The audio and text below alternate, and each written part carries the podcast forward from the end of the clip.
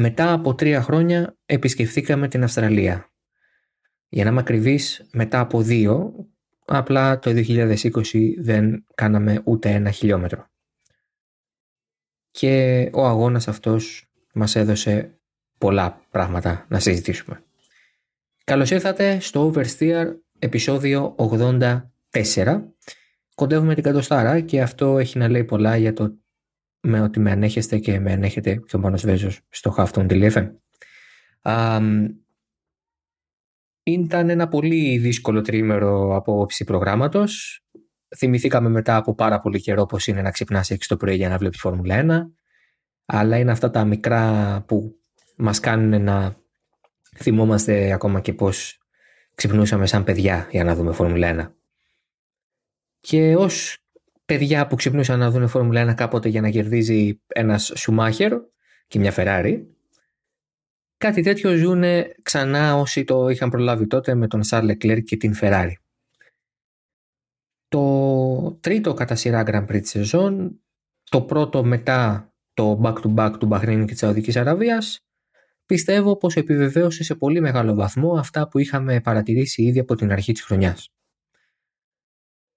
Α, υπήρξαν κάποιες αλλαγές σε σχέση με την εικόνα που παρουσίασαν οι ομάδες στα πρώτα δύο Grand Prix αλλά σε γενικές γραμμές οι, τα, τα διάφορα trends οι τάσεις που έχουν οι ομάδες και ο τρόπος με τον οποίο συμπεριφέρονται στην πίστα και αλληλεπιδρούν με τον ανταγωνισμό παρέμεινε σε μεγάλο ποσοστό ίδιος και απαράλλακτος. Δεν σημαίνει αυτό ότι δεν θα αλλάξει κάτι στη διάρκεια του πρωταθλήματος. Ε, κάθε άλλο. Πιστεύω ότι κάτι θα αλλάξει και σημαντικά ίσως. Αλλά αυτή είναι η βάση στην οποία καλούνται όλοι να κτίσουν για το υπόλοιπο της χρονιάς. Ο Σαρλ Leclerc κέρδισε για δεύτερη φορά, πήρε την δεύτερη pole position της ε, χρονιάς, την 11η στην καριέρα του και όπως και οι προηγούμενες τρεις νίκες του έχουν έρθει από την pole position, έτσι έγινε και με την τέταρτη. Είναι η πρώτη pole position για τη Ferrari στην εν λόγω πίστα από, την, από το 2007 και τον Κίμι Ράικονεν και πάλι α, τότε ο Κίμι είχε πάρει τη νίκη, ήταν η πρώτη του νίκη στον πρώτο του αγώνα με τη Ferrari, τώρα ο Λεκλέρ κερδίζει στην Αυστραλία για τέταρτη φορά βέβαια στον τρίτο αγώνα τη σεζόν.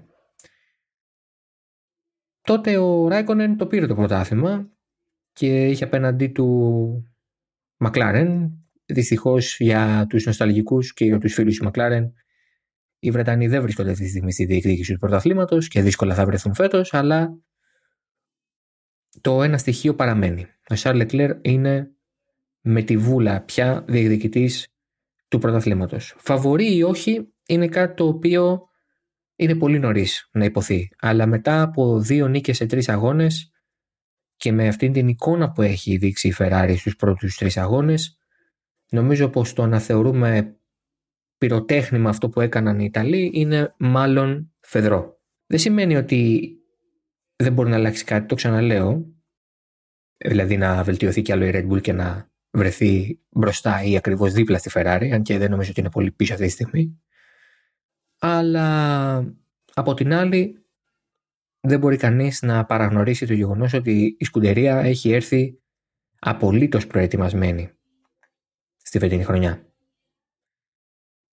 Ξεκινώντας λοιπόν από τον νικητή και την νικήτρια ομάδα. Από το Free Practice 2 φάνηκε ότι ο Leclerc είχε καλύτερη ισορροπία στο μονοθέσιο. Ένιωθε πιο άνετα, μπορούσε να πιέσει περισσότερο, έκανε και ένα λαθάκι. Στο πρόγραμμα είναι και αυτό για τον Leclerc, τα κάνει αυτά. Τα έκανε και στο Bahrain, έκανε και σε Αδική Αραβία ένα με την, ε, με την ανάρτηση. Εντάξει, τα κάνει.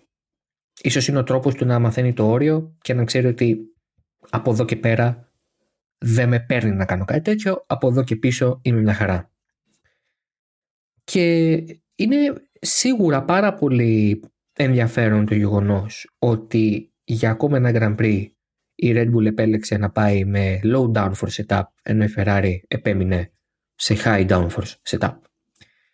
Στην Αυστραλία βέβαια βγάζει περισσότερο νόημα από ό,τι έβγαζε στην Τζέντα καθώς μπορεί το νέο ανανεωμένο Albert Park να διαθέτει ένα πάρα πολύ γρήγορο μεσαίο sector πρακτικά flat out μέχρι να μπούμε από το τέλος του πρώτου μέχρι την αρχή του τρίτου sector αλλά με το πρώτο και το τρίτο κομμάτι της πίστας να έχουν ακόμα κλειστές τεχνικές στροφές χαμηλής ταχύτητας, η, τα υψηλά επίπεδα κάθετης δύναμης ήταν μια πολύ συμφέρουσα τελικά πρακτική για τη Ferrari. Όχι μόνο σε επίπεδο ταχύτητας, αλλά και σε επίπεδο διαχείρισης ελαστικών. Και εξηγούμε, στην Τζέντα η Ferrari επέλεξε να τρέξει με υψηλότερη ε, με, με, πιο ψηλό, ε, με πιο υψηλά επίπεδα κάθετης δύναμης ακριβώς για να μπορέσει να διαχειριστεί τα ελαστικά καθώς δεν ήταν σίγουρη αν με τις ε, νέες γόμες της Πιρέλη και με τις ταχύτητες που πιάνουν τα μονοθέσια στην ε, πίστα της Σαουδικής Αραβίας θα μπορούσε να έχει καλή φθορά. Απ' την άλλη η Red Bull δεν, το, δεν, δεν θέλησε να προσεγγίσει έτσι την κατάσταση. Low down for setup και κάπως έτσι ο Verstappen μπόρεσε και έφτασε και πέρασε τον Leclerc και πήρε την νίκη με έναν πολύ ωραίο και ε, γεμάτο κόπο τρόπο, έτσι, με πολύ ωραία μάχη μεταξύ τους.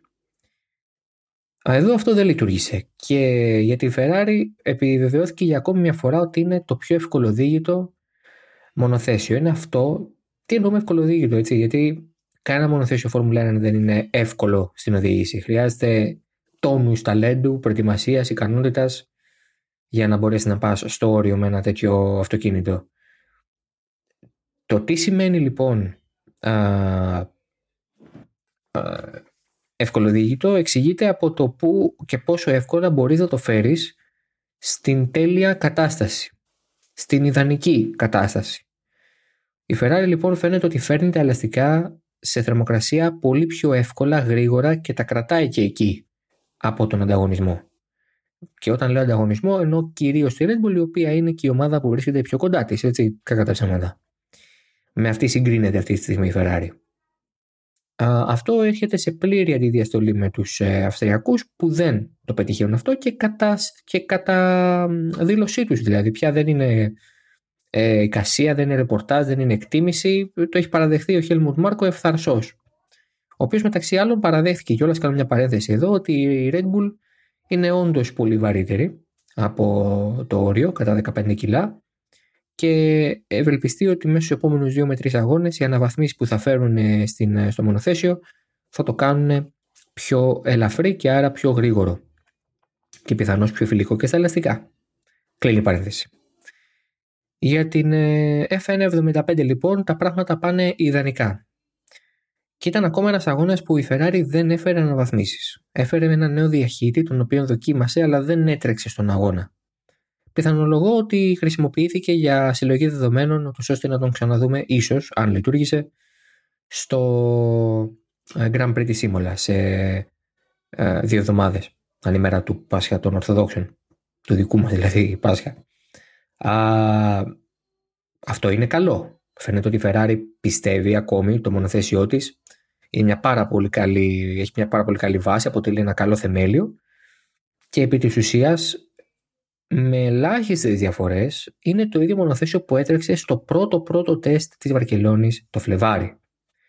Αυτό δείχνει και επιβεβαιώνει εν πωλής αυτό που λέμε εδώ και πάρα πολύ καιρό ότι η Ferrari κάνοντας χρήση του περισσότερου χρόνου που έχει στο Wind Tunnel και των περισσότερων στοιχείων που μπορεί να δοκιμάσει στο CFD, στο, στα Computer Fluid Dynamics, έχει καταφέρει να έχει ένα μονοθέσιο που βρίσκεται μπορεί και ένα μήνα μπροστά από τον ανταγωνισμό σε επίπεδο εξέλιξης. Αυτό δηλαδή που θα φτάσει η Red Bull σε επίπεδο απόδοσης πιθανώς στην Ήμολα, η Ferrari το έχει από την πρώτη στιγμή. Και αυτό είναι που της έχει δώσει το πλεονέκτημα μέχρι τώρα να βρίσκεται εκεί που βρίσκεται, να είναι πρώτη στη βαθμολογία των κατασκευαστών, πρώτη και με διαφορά στη βαθμολογία των οδηγών. Ο Δε Σαρ Λεκλέρ οδηγεί εξαιρετικά. Νομίζω ότι πλέον αυτό είναι κάτι που δεν μπορεί να αμφισβητήσει κανείς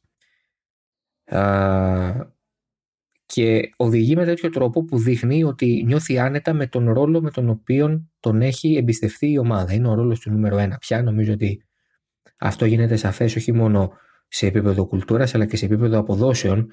Ο Σαρλεκλέρ είναι καλύτερος του Κάρλος Σάινθ φέτος, έχει φέρει τα καλύτερα αποτελέσματα και θα μιλήσουμε για τον Ισπανό σε λίγο.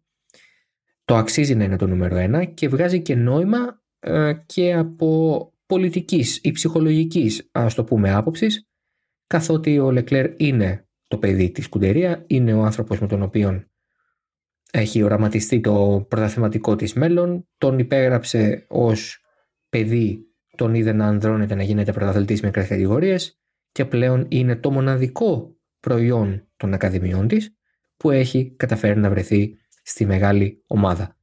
Ξέρω βεβαίω το Μίξου δεν είναι οδηγός της Ferrari της ομάδας Ferrari στη Φόρμουλα 1, είναι οδηγός Ακαδημίας ακόμη, αλλά οδηγεί για τη Haas. για τον Σάινθ. Ε, κακές κατατακτήριες, ναι μεν χάθηκε χρόνος στο restart μετά το safety car γιατί α, δεν μπορούσε να μπει γρήγορα σε λειτουργία το μονοθέσιο λόγω ενός προβλήματος στο τιμόνι αλλά στον αγώνα ο Σάινθ φάνηκε ότι επηρεάστηκε πάρα πολύ από την κακή κίνηση. Στην αρχή φάνηκε να κάνει κακή κίνηση λόγω της σκληρής γόμας με την οποία ξεκίνησε από την ένατη θέση, αλλά από ό,τι δήλωσε ο ίδιος αργότερα, το πρόβλημα βρισκόταν στο τιμόνι. Σύμφωνα με όσα είπε ο ίδιος, αναγκάστηκε να αλλάξει τελευταία στιγμή τιμόνι, με αποτέλεσμα να μην έχει σωστά ρυθμισμένο το συμπλέκτη και την επιλογή για το torque, τη ροπή, κάτι που τον οδήγησε να έχει την χειρότερη δυνατή εκκίνηση και με το σκληρό ελαστικό έγινε ακόμα χειρότερο το πράγμα. Αυτό λοιπόν είναι που τον έφερε πάρα πολύ πίσω σε σχέση με τη, με τη θέση από την οποία ξεκίνησε μετά το τέλος του πρώτου γύρου. Αλλά αυτό είναι που τον έκανε να κάνει και ένα ολέθριο στην ουσία λάθος. Έχοντας χάσει τόσο πολύ έδαφος και με επιτακτική την ανάγκη να βρεθεί ξανά στη δεκάδα, ε, καθώς το αυτοκίνητο του το επέτρεπε σε επίπεδο απόδοσης, έκανε ένα πολύ περίεργο, μια πολύ περίεργη κίνηση, μια απελπισμένη ίσως προσπάθεια να περάσει τον Μιξουμάχερ από την εξωτερική, πράγμα το οποίο με αυτά τα ελαστικά, τα πολύ κρύα και σκληρά ελαστικά, δεν θα μπορούσε να, να συμβεί ποτέ. Το παραδέχθηκε ο κυρίω μετά, το αποτέλεσμα ήταν να βρεθεί στην παγίδα και να εγκαταλείψει. Μεγάλο κρίμα και είναι κάτι το οποίο η Ferrari πρέπει να δει. Ο Σάινθ δεν έχει νιώσει καλά στο μονοθέσιο μέχρι στιγμής. Και αυτό είναι κάτι το οποίο γεννά εύλογα το ερώτημα αν το μονοθέσιο είναι κομμένο και ραμμένο που λέμε στα μέτρα του Λεκλέρ. Θα διαφωνήσω σε αυτό και θα εξηγήσω γιατί. Ο Λεκλέρ με τον Σάινθ ε, είναι κοινώς αποδεκτό και το έχει δηλώσει και ο ίδιος ο Ματία Μπινότο πια ότι προσφέρουν κοινό feedback στην ομάδα. Έχουν δηλαδή μια κοινή προσέγγιση ε, στο κομμάτι της οδήγησης και του πώς θέλουν το μονοθέσιο να συμπεριφέρεται. Σε αυτό το πλαίσιο λοιπόν θα περίμενε κανείς το μονοθέσιο να ταιριάζει λίγο πολύ στα μέτρα και των δύο. Αλλά εγώ θα βάλω τον παράγοντα setup. Το λέγαμε και πριν την έναρξη της χρονιάς όταν προσπαθούσαμε να προβλέψουμε, να καταλάβουμε τι θα είναι σημαντικό και τι όχι στη νέα γενιά μονοθεσίων. Το setup ήταν από τους παράγοντες που θα παίζανε μεγάλο ρόλο στην απόδοση και θα έκανε τη διαφορά ανάμεσα σε δύο πολύ ε, παρόμοια δυναμική μονοθέσια σε δύο παρόμοιες δυναμικούς οδηγούς. Και φαίνεται πως αυτό επιβεβαιώνεται εδώ. Ο Λεκλέρ είναι ένας οδηγός ο οποίος ξέρει να στείνει καλά το μονοθέσιο. Είναι μια α, ε, ικανότητα, ας πούμε, όχι ας πούμε, είναι ικανότητα, ναι, είναι κάτι το οποίο έμαθε τέλος πάντων από την κοινή του θητεία με τον Φέτελ στην ομάδα. Ο Φέτελ είναι και αυτός πολύ καλός σε αυτόν τον τομέα, βεβαίως και αυτός εμπολή είχε βοηθηθεί από αυτό σε αυτό από τον Κίμι Ράικον όταν ήταν μαζί τη Mate. Οπότε θα μπορούσε να πει κανείς ότι ο Ράικον βοήθησε το Ελεκτρή να γίνει καλύτερος οδηγός. με, με κάποιο τρόπο. ε, και σε κάθε περίπτωση ε, είναι γνωστό και επίσης στους κύκλους Ferrari ότι ο Σάινθ είναι από τους οδηγούς που επιλέγει να κοιτάξει εκτεταμένα την τηλεμετρία του teammate του, ώστε να πάρει στοιχεία, να αντιγράψει στοιχεία από την οδήγησή τους με αποτέλεσμα να κερδίσει χρόνο στην πίστα. Αυτό λειτουργεί αρκετά στην περίπτωση του Leclerc, γιατί ξαναλέω έχουν κοινό στυλ οδήγησης, πράγμα που μπορεί να βοηθήσει και την ομάδα να κινηθεί προς μια σχετικά κοινώς αποδεκτή κατεύθυνση στην εξέλιξη του μονοθεσίου, αλλά και τους δύο οδηγούς να έχουν κοινή απόδοση στην πίστα. Δεν φάνηκε αυτό στην Αυστραλία. Ο Σάινθ ήταν ανταγωνιστικός κατά σημεία, αλλά Leclerc, Verstappen και Πέρε ήταν πάντα πολύ κοντά μεταξύ τους και δυστυχώς για τον ίδιο η ένατη θέση κατακτήριας τον έφερε ακόμη πιο πίσω στον αγώνα και μετά έγινε το λάθος. Πάμε στη Red Bull. To finish first, first you have to finish. Νομίζω αυτό το είπε, το έχει πει πολλοί κόσμος. Ενδεχομένως η φράση σε εμάς στο Motorsport να έγινε πιο γνωστή μέσω του Μίχαλ Σουμάχερ. Πρέπει να τερμα... για να, γίνεις, για να βγεις πρώτος, πρώτα πρέπει να τερματίσεις. Και δεν υπάρχει μεγαλύτερη αλήθεια. Ο αγώνας τελειώνει στην, ε, με το πέσιμο της καρός σημαία. Είναι αυτό που λέμε το άλλο κλισέ, το μεγάλο κλισέ, που το χρησιμοποιώ. Δεν ε, δηλώνω ένοχο δηλαδή σε αυτό. Α, ότι οι βαθμοί δίνονται την Κυριακή έτσι μετά από μια πολύ καλή επίδοση στις κατακτήρες. Είναι επιβεβλημένο να πεις εντάξει, αλλά οι βαθμοί δίνονται την Κυριακή. Λες και δεν το ξέραμε. Λοιπόν, σε κάθε περίπτωση, α, αυτό το έτσι ρητό, το to finish first, to first, to finish first, first you have to finish, κολλάει απόλυτα στην Red Bull, η οποία ε, ειδικά στην περίπτωση του Verstappen βεβαίως ε, έχει μετρήσει δύο εγκαταλείψεις σε τρεις αγώνες. Ναι, μεν στο μοναδικό αγώνα που θα εγκαταλείψει κέρδισε, αλλά ούτε στον αγώνα του Μπαχρήν θα κέρδιζε αν έμενε στον αγώνα, ούτε εδώ θα κέρδιζε αν έμενε στον αγώνα. Επομένως, η Σαουδική Αραβία άξιζε και κέρδισε πραγματικά. Και οι εγκαταλείψεις δεν τους στέρισαν την νίκη. Αλλά είναι δεδομένο ότι οι δύο αυτές εγκαταλείψεις τους στέρισαν 36 βαθμούς. 36 βαθμούς που ε, καλός ή κακός θα τους βρει μπροστά του. Και αυτό είναι κάτι που δεν θέλει να συμβεί. Γιατί μπορεί η σεζόν να είναι πολύ μεγάλη, αλλά όταν σαν ομάδα βρίσκεσαι μπροστά και έχεις μια τόσο δυνατή αντίπαλο όπως είναι η Ferrari και ένα τόσο δυνατό αντίπαλο οδηγικά όπως είναι ο Leclerc, κάθε απώλεια βαθμών πονάει. Αυτή τη στιγμή λοιπόν ο Verstappen έχει 25 ε, βαθμούς ή 26, δεν θυμάμαι πώ έχει και τον γύρο, το βαθμό μάλλον από το ταχύτερο γύρο στην Σαουδική Αραβία. Με συγχωρείτε που δεν θυμάμαι. Αυτό είναι μια πολύ κακή συγκομιδή σε σχέση με τον Leclerc, ο οποίος βρίσκεται στην πρωτοπορία του πρωταθλήματος με μεγάλη άνεση. Και θα πούμε ποιος είναι δεύτερος. Ε, πολύ λίγο, σε πολύ λίγο. Και αυτό που είπα και σε ένα Twitter space που έκανα αστείευόμενο, αλλά μετά το σκέφτηκα και λέω ναι, θα μπορούσε με τι δύο τόσο νωρίς ε, στη σεζόν αναγκαταλήψεις που είχε ο α, Verstappen, αυτή τη στιγμή ο Leclerc δικαιούται μέσα σε εισαγωγικά να κάνει και έναν κακό αγώνα ή να εγκαταλείψει κιόλας από έναν αγώνα. Χωρίς να τον πονέσει αυτό. Εκτός και αν μέχρι τότε έχει προκύψει κάποιος άλλος αντίπαλος για το πρωτάθλημα των οδηγών και ο Verstappen είναι πολύ μακριά βαθμολογικά. Πράγμα που θεωρώ λίγο δύσκολο. Θεωρώ ότι αν δεν έχει ξανά τόσο έντονα προβλήματα αξιοπιστίας ο Verstappen και η Red Bull συνολικά, η ψαλίδα θα κλείσει και θα ξαναβρεθεί δεύτερος ε, ο Ολλανδός. Αλλά από την άλλη, ο Leclerc αυτή τη στιγμή έχει κάνει το ιδανικό ξεκίνημα. Πρώτος, δεύτερος, πρώτος, δύο pole position. Ο Verstappen από την άλλη δυσκολεύεται. Δικαίως είπε ότι είναι απαράδεκτο, είναι ανεπίτρεπτο να συμβαίνει αυτό. Πρέπει να βρούμε άμεσα τι έγινε, τι, τι, τι προκάλεσε την αιτία, την εγκατάλειψη. Η αιτία της εγκατάλειψης είναι μια διαρροή μέσα στον κινητήρα υδραυλικών τελικά. Η ομάδα επιμένει, τονίζει ότι δεν έχει καμία σχέση αυτό το πρόβλημα με το πρόβλημα στην, ε, στον Μπαχρέιν. Έτσι. Α, αυτό δεν ξέρω αν το λένε για καλό ή για κακό, μάλλον ξέρω, το λένε για καλό. Σου λέει, ε, το λύσαμε το πρόβλημα. Αλλά επί της ουσίας είναι κακό, γιατί σημαίνει ότι υπάρχει και άλλο πρόβλημα. Λοιπόν, ε, η κατάσταση είναι λίγο περίεργη εκεί. Είναι ή δεν είναι κινητήρες Honda; Έχουν ή δεν έχουν την υποστήριξη της Honda; Η Honda πράγματι έχει κάνει πολλά βήματα πίσω στον τομέα της συμμετοχής της, της ε, του input που προσφέρει στην ε, Red Bull με τους νέους κινητήρες και τη νέα κατάσταση. Παρ' όλα αυτά, αυτή είναι η πλευρά της συνεργασίας που ετοίμασε τους νέους κινητήρες για να δεχθούν το 10% ε10 καύσιμο στο μείγμα συνολικά του καυσίμου που χρησιμοποιείται, που έκανε τις αλλαγές για να μπορέσει όλο αυτό να λειτουργήσει χωρίς κανένα πρόβλημα αξιοπιστίας, διότι είναι πολύ διαφορετική η καύση και άρα πρέπει να δημιουργηθούν διαφορετικές συνθήκες, ίσως να κατασκευαστούν για διαφορετικά μέρη στον κινητήρα.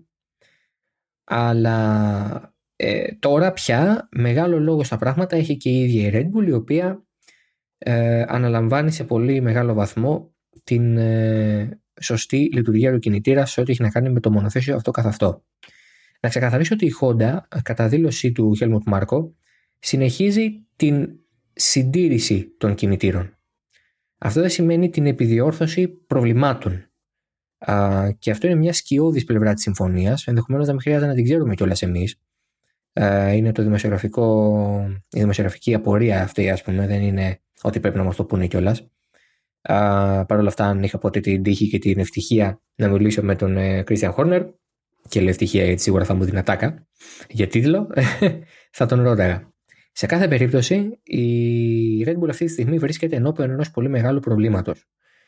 Ε, ο Κρίστιαν Χόρνερ, βέβαια, μιας και τον ανέφερα, είπε ότι καλύτερα να έχω ένα γρήγορο αλλά αναξιόπιστο αυτοκίνητο, γιατί αυτό μπορώ να το φτιάξω, παρά ένα αργό και αξιόπιστο αυτοκίνητο. Και απάντησε σε αυτό λίγο στον George Russell. Θα αναφερθώ σε λίγο σε αυτό. Η Red Bull λοιπόν έχει ένα γρήγορο μονοθέσιο. Είναι βαρύ, αλλά είναι γρήγορο. Έχει καλή τελική ταχύτητα, ακόμα και αν σπάει. Παρ' όλα αυτά, η ταχύτητα στο τέλος της ημέρας δεν είναι τίποτα εάν δεν σε φέρνει μέχρι την καρό σημαία στο, στην καλύτερη δυνατή θέση. Καλός ή κακός, το σενάριο αυτό το έχουμε δει και στο παρελθόν. Ένα παράδειγμα που φέρνω συχνά για αυτό, ε, το φαινόμενο έτσι να το αναφέρω με αυτόν τον τρόπο, είναι το, η περίπτωση McLaren 2005. Ε, Ο Kimi Ράικονεν είχε στα χέρια του πιθανότατα το ταχύτερο μονοθέσιο της χρονιάς, πιο καλό και από την ε, Renault R25, αλλά ήταν τόσο αναξιόπιστο και ήταν τόσο εύκολο να μην τερματίσει μαζί του, που πολύ απλά δεν μπόρεσε ποτέ να αποδείξει ε, την δυναμική, στην πλήρη δυναμική του μονοθεσίου και από την άλλη να μπει και στη, στη, στη διεκδίκηση του πρωταθλήματος πιο ενεργά απέναντι στον Φερνάντο Αλόνσο τότε. είναι κάτι το οποίο μου είχε αναφέρει και ο ίδιος όταν είχαμε κάνει τη συνέντευξη πέρυσι το φθινόπωρο. ο Κιμεράκον εννοώ. Ε, αυτό λοιπόν είναι που κάνει τα πράγματα τώρα δύσκολα για τη Red Bull. Μπορεί ο Χόρνερ να λέει ότι θα προτιμούσε έναν αξιόπιστο αλλά γρήγορο αυτοκίνητο από ένα αξιόπιστο αλλά αργό. Αλλά για να μπορέσεις, ξαναλέω, να εκμεταλλευτείς όλη τη δυναμική του μονοθεσίου σου, θα πρέπει να παίρνεις τους βαθμούς που το αναλογούν. Ε, για την περίπτωση Πέρες, νομίζω ότι τα πράγματα κύλησαν όπως έπρεπε. Πήρε το βάθρο που έπρεπε να πάρει και ευτυχώς για την ομάδα δεν είχε και αυτό το ίδιο πρόβλημα. Τέλος, να αναφέρω για την Red Bull ότι ο Verstappen δήλωσε πως το πρόβλημα το είχε καταλάβει από μια ένδειξη στο τιμόνι πριν ξεκινήσει ο αγώνας. Και του το μετέφερε βέβαια και η ομάδα.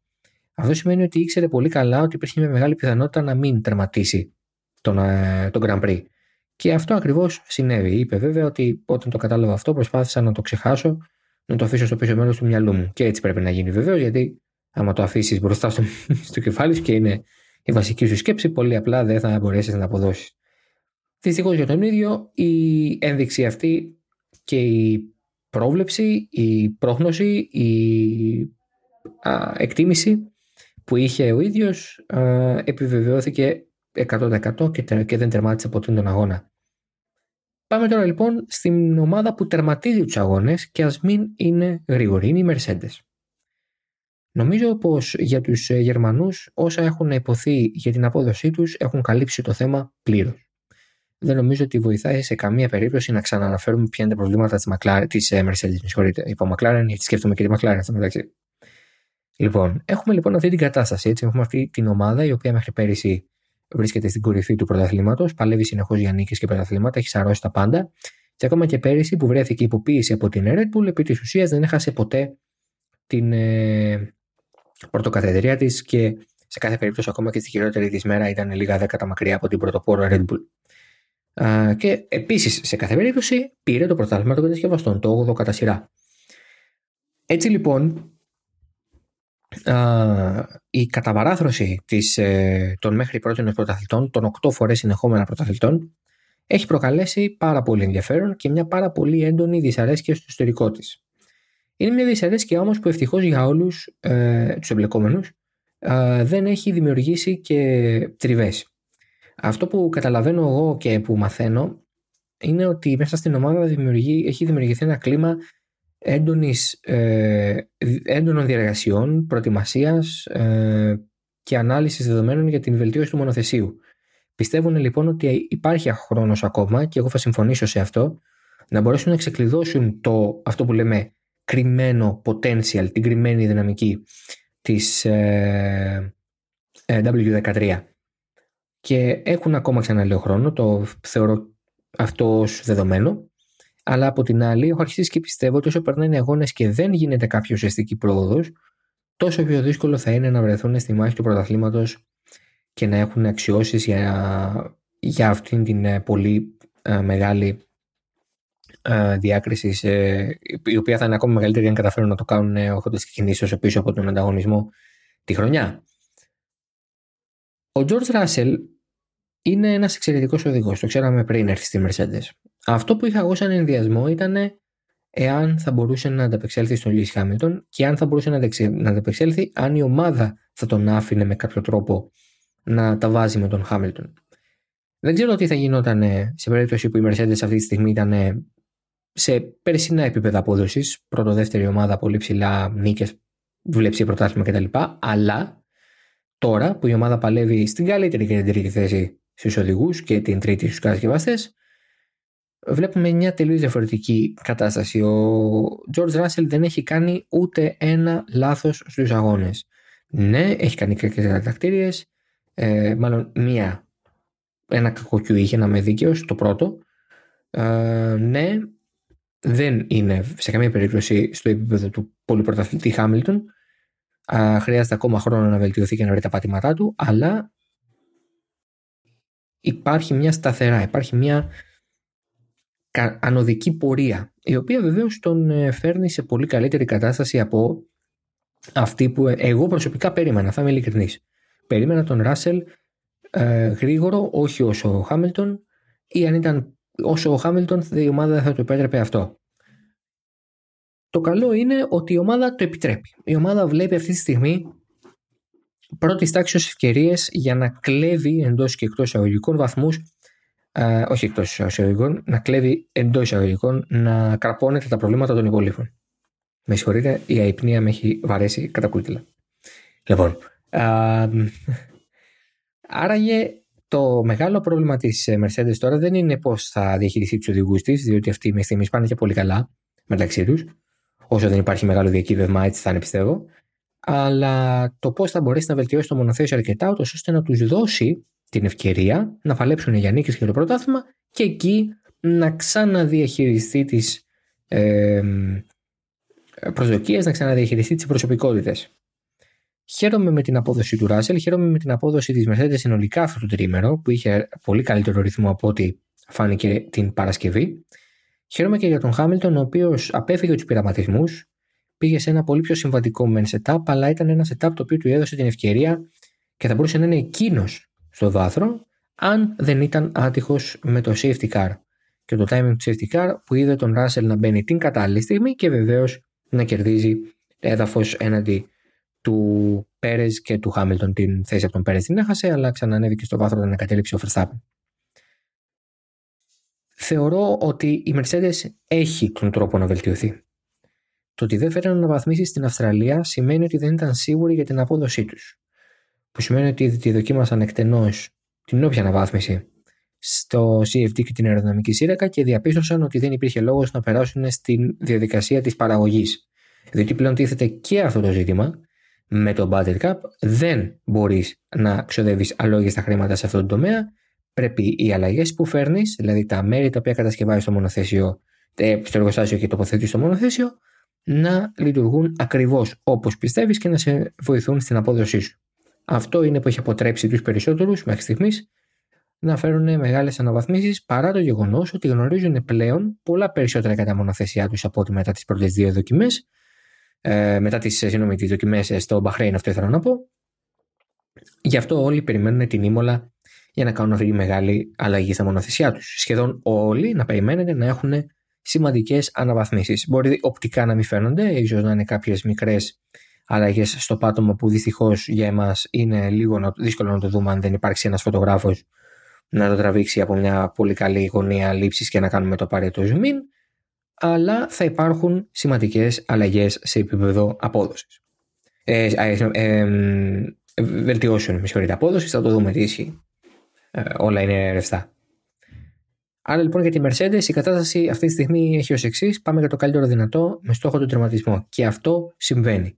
Με αυτόν τον τρόπο έχουν πανηγυρίσει από το πουθενά δύο βάθρα σε Μπαχρέιν και εδώ τώρα στην Αυστραλία με τον Χάμιλτον στο πρώτο και με τον George Russell, ο οποίος παίρνει το δεύτερο βάθρο της καριέρας του, το πρώτο ως οδηγός της Mercedes και γινώντας κάνοντας σεφτέ στην πρώτη τριάδα ως οδηγός των ε, μέχρι πέρυσι πρωταθλητών. Αυτά και για την ε, Mercedes. Πάμε στην ε, McLaren. ε, νομίζω αξίζει ε, μια ειδική μνήμα στη McLaren διότι έκανε φοβερή δουλειά μέσα σε αυτές τις δύο εβδομάδες. Σίγουρα η το Albert Park είναι μια πίστα που φαίνεται να πηγαίνει στην ε, ομάδα και φαίνεται να πηγαίνει τελικά και στο London Norris. Αλλά φέρανε και αναβαθμίσεις που κάνανε δουλειά. Νέα εμπροσπτέρυγα, νέα φρένα και νέα brake ducts. Όλες αυτές οι αναβαθμίσεις λειτουργήσαν μαζί για την αεροδυναμική του μονοθεσίου που είναι το, το βασικό πρόβλημα της McLaren. Αυτή η έλλειψη πρόσφυση, αυτή η αναθεματισμένη έλλειψη πρόσφυση που τόσο πολύ έχει συζητηθεί και τόσο πολύ έχει διχάσει ως προς το σε τι οφείλεται. Και φαίνεται ότι η McLaren, παρά το γεγονός ότι παραμένει πολύ μακριά από τους πρώτους, είναι πλέον ψηλά στο midfield. Μένει να δούμε αν θα συνεχιστεί και στην Ήμολα για να κρίνουμε ότι αυτή είναι η default κατάσταση της ομάδας πια και ότι έχει φτιάξει τα προβλήματα που είχε στην αρχή σε μεγάλο βαθμό αλλά είναι πολύ ενθαρρυντικό το γεγονός ότι παίρνει μια διπλή βαθμολόγηση που δεν είχε καταφέρει να πάρει μέχρι πρώτη φέτος. 5-6, πολύ καλή σύγκομη δύο βαθμών, 10 ε, και 8 βαθμοί αντίστοιχα για τον Στρόλ και τον Ρικιάρντο. Ο Ρικιάρντο, ο οποίος ε, γύρισε στην πατρίδα του και αγωνίζεται για κάτι πολύ ε, καλύτερο από ότι στην Τζέντα και, την, ε, και τον Μπαχρέιν παίρνοντας αυτούς τους βαθμούς, τους υπερπολίτικου βαθμούς. Περιχαρίζει αυτό το αποτέλεσμα, όπως πάντα. Χαρούμενος και χαμογελαστός. Χαμογελαστός χαρούμενος δεν είναι πάντα, κανείς δεν είναι. Χαμογελαστός πάντα ο Ντάνιελ Ρικιάρντο. Και είναι θετικό γιατί ε, από τη μία βλέπουμε μια ομάδα η οποία της αξίζει να είναι πιο ψηλά, να είναι πιο ψηλά ε, από ότι την ε, αφήσαμε στα πρώτα δύο Grand Prix, ε, αλλά επίσης γιατί με αυτόν τον τρόπο βλέπουμε πως όταν αρχίσουν να έρχονται οι σημαντικές αναβαθμίσεις και από, τις υπόλοιπες ομάδες πόσο ε, μπορεί να κερδίσει, πόσο μπορεί να βρει χρόνο η εκάστοτε ομάδα από τον τρόπο με τον οποίο εισάγει στους νέους τις νέες αναβαθμίσεις και κερδίζει ενδεχομένως έδαφος έναντι του ανταγωνισμού. Θα παρακολουθούμε με ενδιαφέρον αυτό το arms race που λένε και οι φίλοι μας οι Άγγλοι αυτό το πόλεμο εξοπλισμού, δυστυχώς αυτό είναι και πάρα πολύ επίκαιρο πια λόγω της εισβολή στην Ουκρανία των Ρώσων, αλλά εδώ μιλάμε για αναβαθμίσεις, μιλάμε για Φόρμουλα 1 και πλέον με τους νέους κανονισμούς και με δεδομένο ότι πάρα πολλά πράγματα ακόμα έχουν να μαθευτούν για τα νέα μονοθέσια, μόνο καλό είναι το γεγονός ότι έχουμε αυτόν τον ρυθμό ανάπτυξης που προβλέπεται ότι θα έχουμε με κάθε 4 και 5 Grand Prix να έχουμε σημαντικές αναβαθμίσεις πάνω στα μονοθέσια. Θα κλείσω με τον Άλεξ Άλμπον γιατί νομίζω ότι το αξίζει. Ο επικεφαλής στρατηγικής του προ, προέβλεψε ότι θα τερματίσουν στην 19η θέση. Ο Άλεξ Άλμπον ξεκίνησε 20 καθώς ε, αποκλείστηκε από τις κατατακτήριες μιας και δεν βρέθηκε ε, το απαιτούμενο ένα λίτρο καυσίμου για δειγματοληψία. Πολλοί κόσμος εκεί έσπευσε να πει ότι μακαλά η Williams δεν ήξερε να βάλει παραπάνω λίτρα κτλ. γιατί τα κέρδιζε. Η Williams έβαλε τα σωστά λίτρα αλλά επειδή ήταν στο Q2 μετά την κόκκινη σημαία και το safety car, ο Άλμπον βγήκε και επειδή έμεναν μόλις δύο λεπτά πίεσε πάρα πολύ για να προλάβει να περάσει τη γραμμή του τερματισμού εγκαίρως, με αποτέλεσμα να κάψει περισσότερο από ό,τι περίμενε και όταν γύρισε στα pits να είχε λιγότερο από ένα λίτρο ε, για το deposito ε, και για την δειγματοληψία της FIA, οπότε αυτό είναι αυτομάτως αποκλεισμός ε, από τις κατακτήριες ε, για τον, από τα αποτελέσματα των κατακτηρίων για τον Άλμπον και ε, κίνησε από την 20η θέση. Αυτό έκανε ξεκινώντας λοιπόν κάνοντας ένα stint πρακτικά όλου του αγώνα. 57 ολόκληρους γύρους έκανε με το ίδιο σετ. Ο Άλεξ Άλμπον μπαίνει στον τελευταίο γύρο, παίρνει τη 10η θέση και αφήνει τον Γουαν Ιούζου για πολύ λίγο στην 11η. Δεν είναι η Williams αυτό το μονοθέσιο που θα έπρεπε να είναι δεν δικαιολογείται ο χρόνος επιπλέον που σπατάλησαν να το ε, ετοιμάσουν από την απόδοσή του αλλά είναι ένας υπερπολίτημος βαθμός αν σκεφτεί κανείς ότι η άμεση αντίπαλός τους που είναι βεβαίως η Άστον Μάρτιν δεν έχει ακόμα πάρει ούτε μισό βαθμό όχι ολόκληρο, όχι μονάδα, μισό, 0,5 και αμφιβάλλω εάν αυτό θα αλλάξει σύντομα εκτός και αν έχουν κάτι κρυμμένο σαν άσο στο μανίκι τους για να βελτιωθούν σημαντικά. Αυτά για τον Grand Prix Αυστραλίας. Θα τα ξαναπούμε πιθανότατα σε δύο εβδομάδες. Αν βγάλουμε επεισόδιο την άλλη Δευτέρα θα το μάθετε.